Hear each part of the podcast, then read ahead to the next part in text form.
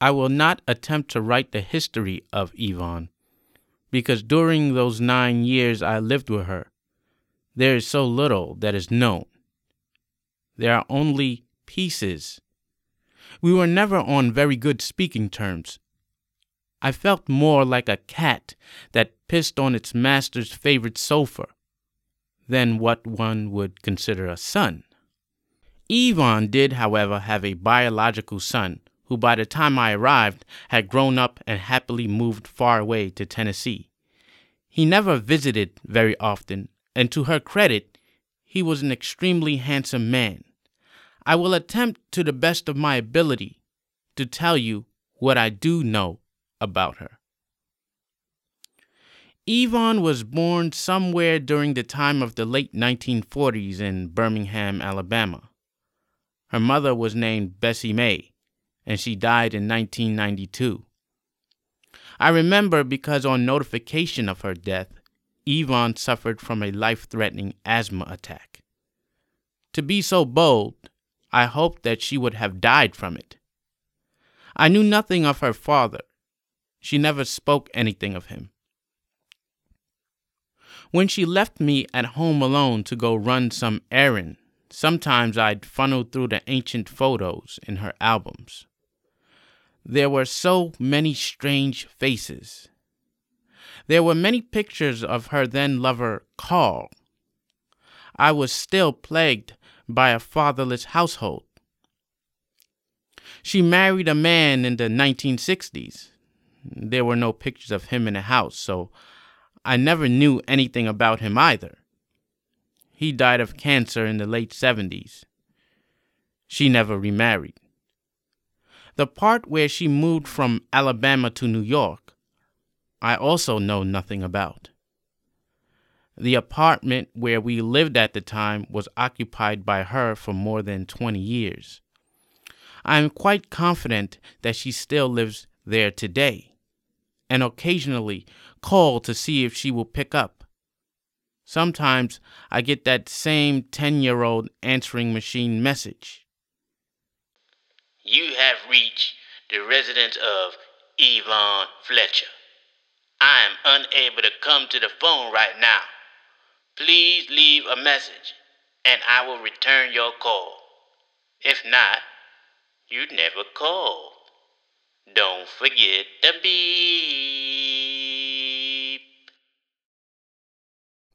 Of course, I never leave one. She had two brothers and a sister Aunt Myrna, Uncle Ronald, and Pastor Roy E. Brown. Mr. Brown was a character to top all characters. He was extremely rich for our class of people. Married to a woman 25 years younger than him, and he never shared any of his riches with the family. Every Christmas Eve, Fox Channel 5 would show his two hour Christmas service on television at midnight. Yes, he was that rich. He was a preacher and drove a stretch limousine everywhere. His congregation was huge, and his palace was decorated in all gold, like some lost Timbuktu African kingdom. His siblings secretly hated him. I was amazed by how his home connected to the church through several corridors. It was great for hide and seek. At his service, some people would have convulsive seizures from the Holy Ghost, meaning the Spirit of Christ had entered them. Sometimes you would have grown up women falling on the floor and start wiggling about. How come the Holy Ghost never entered me? When I prayed at night for Jehovah to grant me wings to fly away to a faraway place, it never happened. Did this being love them more than he did me? I thought the Holy Ghost was just an excuse for adults to act like children. There was no such thing as the Holy Ghost, and this was unquestionable in my mind. Yvonne was a Catholic.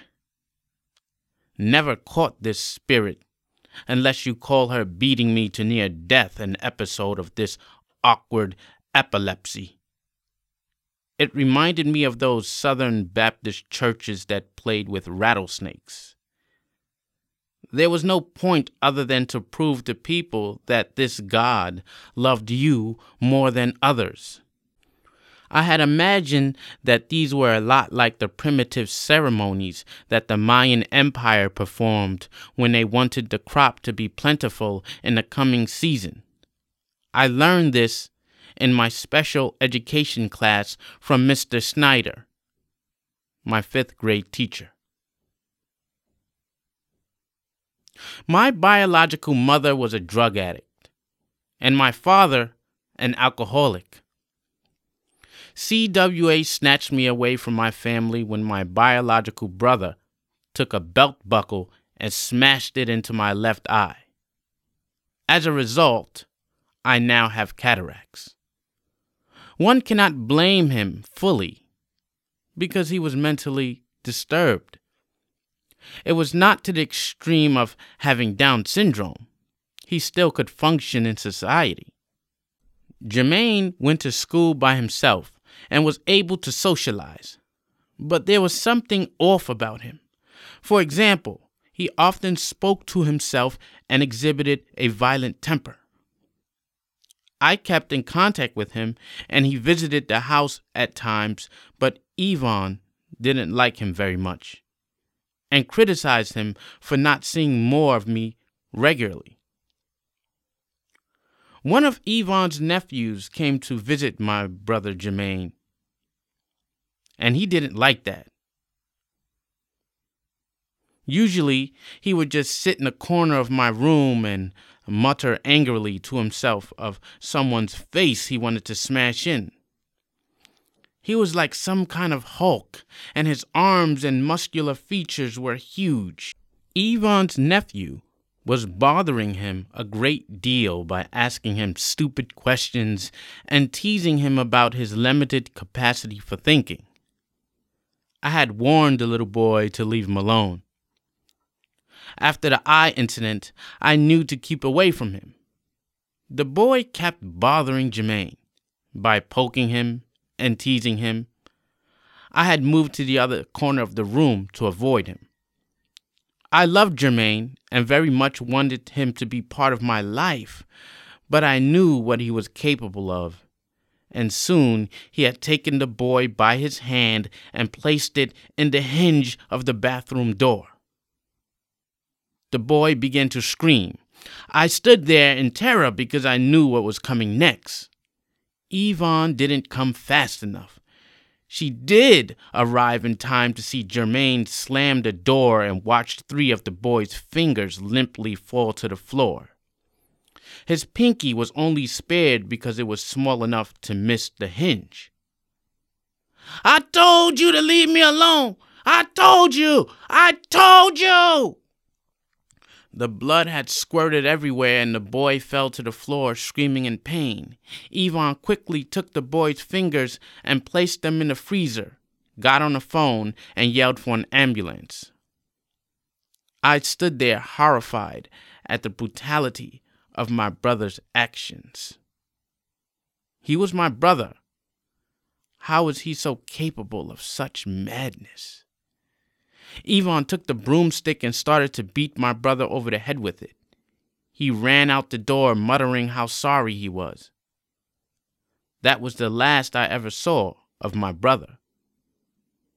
The last I ever heard of Jermaine was when he was placed in an institution because he had a mental breakdown from being robbed on a subway car by gunpoint in the Bronx. The fate of my biological siblings seemed destined. My other older brother, only known by the name of Porky, received a life sentence on a murder and drug charge. I have never seen his face, but only told of the tale. The boy's fingers were successfully sewed back on, but he would never be able to play an instrument. Not a big loss, for instruments were virtually non existent in our very real world anyway.